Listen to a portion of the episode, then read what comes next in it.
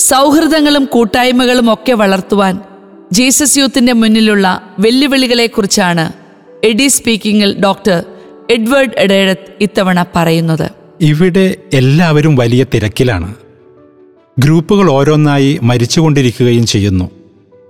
ഒരു വലിയ നഗരത്തിലെ ജീസസ് യൂത്ത് നേതാക്കളുമായുള്ള ചർച്ചയ്ക്കിടെ അവിടുത്തെ ഒരു വലിയ പ്രതിസന്ധി അവർ പങ്കുവച്ചു.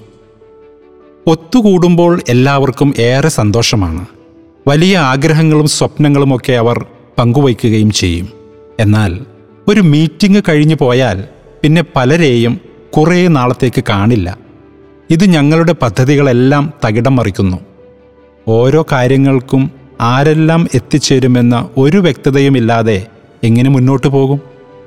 ഞങ്ങളുടെ എല്ലാ പ്രവർത്തനങ്ങളെയും പ്രതിസന്ധിയിലാക്കുന്നത് ഇതാണ്. ഈ പരാമർശം ഏറെ സജീവ ചർച്ചയുടെ തുടക്കമായി. വിശ്വാസ ജീവിതത്തിന്റെ അനിവാര്യ ഘടകമാണ് കൂട്ടായ്മ. ആദിമ ക്രിസ്ത്യാനികൾ യേശുവിന്റെ ഏറ്റവും പ്രധാന കൽപ്പന വളരെ ഗൗരവത്തോടെ എടുത്തിരുന്നു. താൻ സ്നേഹിച്ചതുപോലെ സ്നേഹിക്കാൻ കർത്താവ് അവരോട് ആവശ്യപ്പെട്ടു. ഇതുമൂലം നിങ്ങൾ എന്റെ ശിഷ്യരാണെന്ന് എല്ലാവരും അറിയും.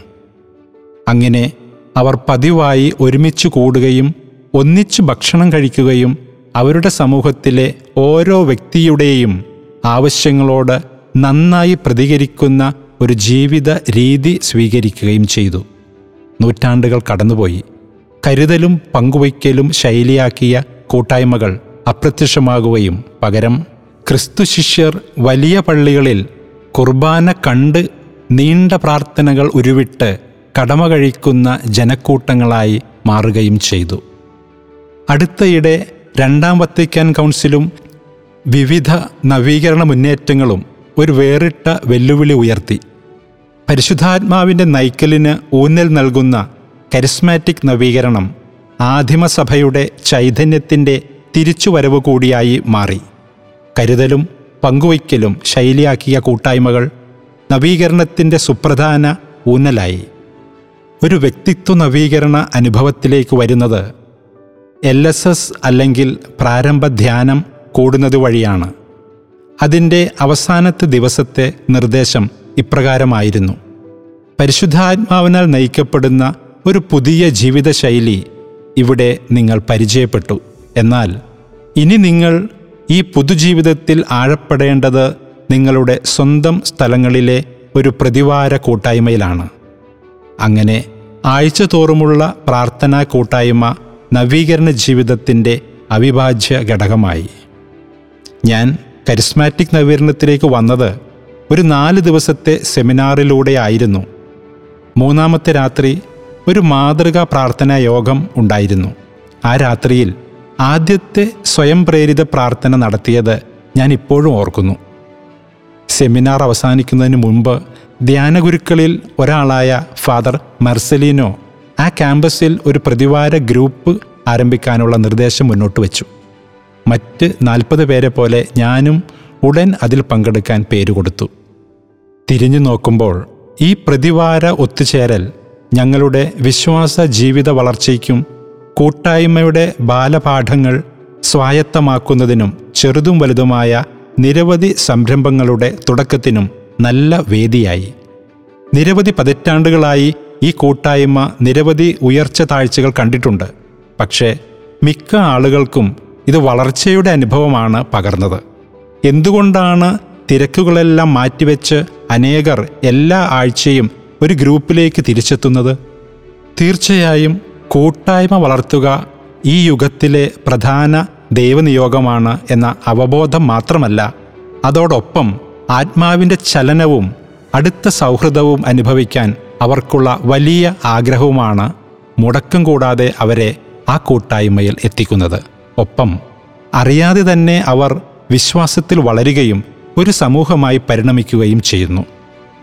അത്തരമൊരു കൂട്ടായ്മയിൽ ഒരാൾ മുടക്കം കൂടാതെ പങ്കെടുക്കുന്നതിലൂടെ മൂന്ന് സുപ്രധാന കാര്യങ്ങൾ സംഭവിക്കുന്നു.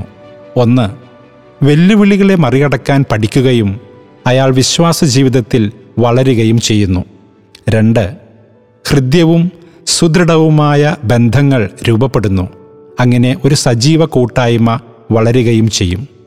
മൂന്ന് ഒരു വ്യക്തിക്ക് തന്റെ ജീവിത സാഹചര്യങ്ങളിൽ സാക്ഷ്യം വഹിക്കാനുള്ള പിന്തുണയും അവിടെ നിന്ന് ലഭിക്കും. ഫ്രാൻസിസ് മാർപ്പാപ്പ ഇത് ഏറെ സുന്ദരമായി പറഞ്ഞു വെച്ചു. കർത്താവിന്റെ ശിഷ്യർ ഇന്ന് ഇവിടെ വിളിക്കപ്പെട്ടിരിക്കുന്നത് ഭൂമിയുടെ ഉപ്പും ലോകത്തിന്റെ പ്രകാശവുമായി തീരുന്ന ഒരു കൂട്ടായ്മയായി ജീവിക്കാനാണ്. സുവിശേഷ പാത പിഞ്ചെന്ന് നൂതനമായ രീതിയിൽ ഒത്തുവസിക്കാനാണ് നമുക്കുള്ള വിളി.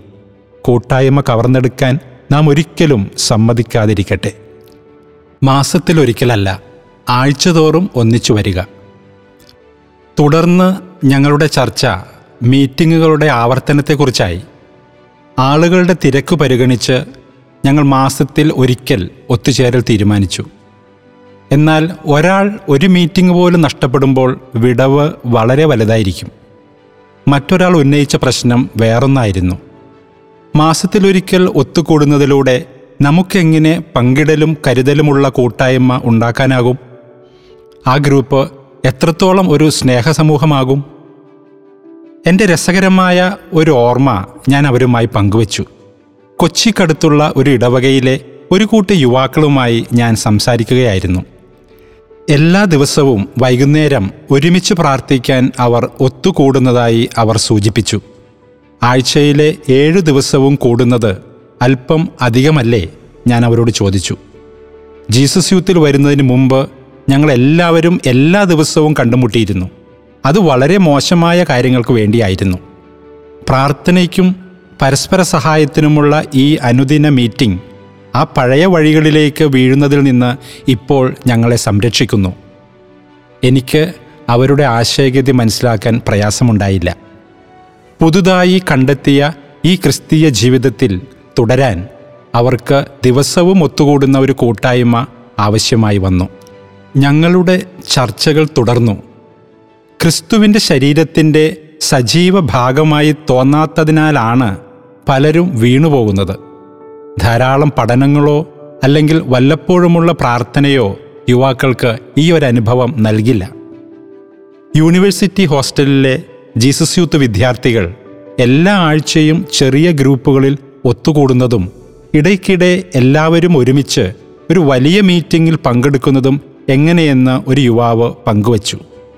അഗാധമായ സൗഹൃദത്തിന്റെയും പരസ്പര പിന്തുണയുടെയും സമയം ആസ്വദിച്ചതിനാൽ വിദ്യാർത്ഥികൾ ഒത്തുകൂടാൻ വളരെ ഉത്സുകരായിരുന്നു. മറ്റൊരാൾ അവരുടെ കുടുംബ ഗ്രൂപ്പുകളെക്കുറിച്ച് സൂചിപ്പിച്ചു. പങ്കുവയ്ക്കാനും പ്രാർത്ഥിക്കാനും രണ്ടാഴ്ചയിൽ ഒരിക്കൽ അവർ ഒത്തുകൂടുന്നു. കുട്ടികളാണ് അത് ഏറ്റവും ആസ്വദിക്കുന്നത്. ഞങ്ങൾ മൂത്തവർ തിരക്കിലായി മീറ്റിങ്ങിൽ പോകരുതെന്ന് വിചാരിച്ചാലും കൊച്ചുകുട്ടികൾ ഞങ്ങളെ അനുവദിക്കില്ല. ആഴ്ചതോറും ചെറിയ ഗ്രൂപ്പുകളിൽ ഒത്തുകൂടിയ എന്റെ അനുഭവം ഞാനും പങ്കുവച്ചു. ആ വെല്ലുവിളിയോട് നന്നായി പ്രതികരിച്ചവർ പക്വതയും പ്രതിബദ്ധതയുമുള്ള ക്രിസ്ത്യാനികളായി വളർന്നു. പക്ഷേ തിരക്കിന്റെ പേരിൽ കൂട്ടായ്മയിൽ വരാൻ മടിച്ച പലരും നിർഭാഗ്യവശാൽ വീണുപോയി.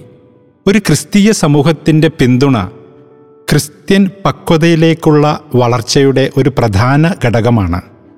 ഹെബ്രായ ലേഖനത്തിലെ ഒരു ഭാഗം ഈ ചർച്ചയുടെ സമാപനമായി.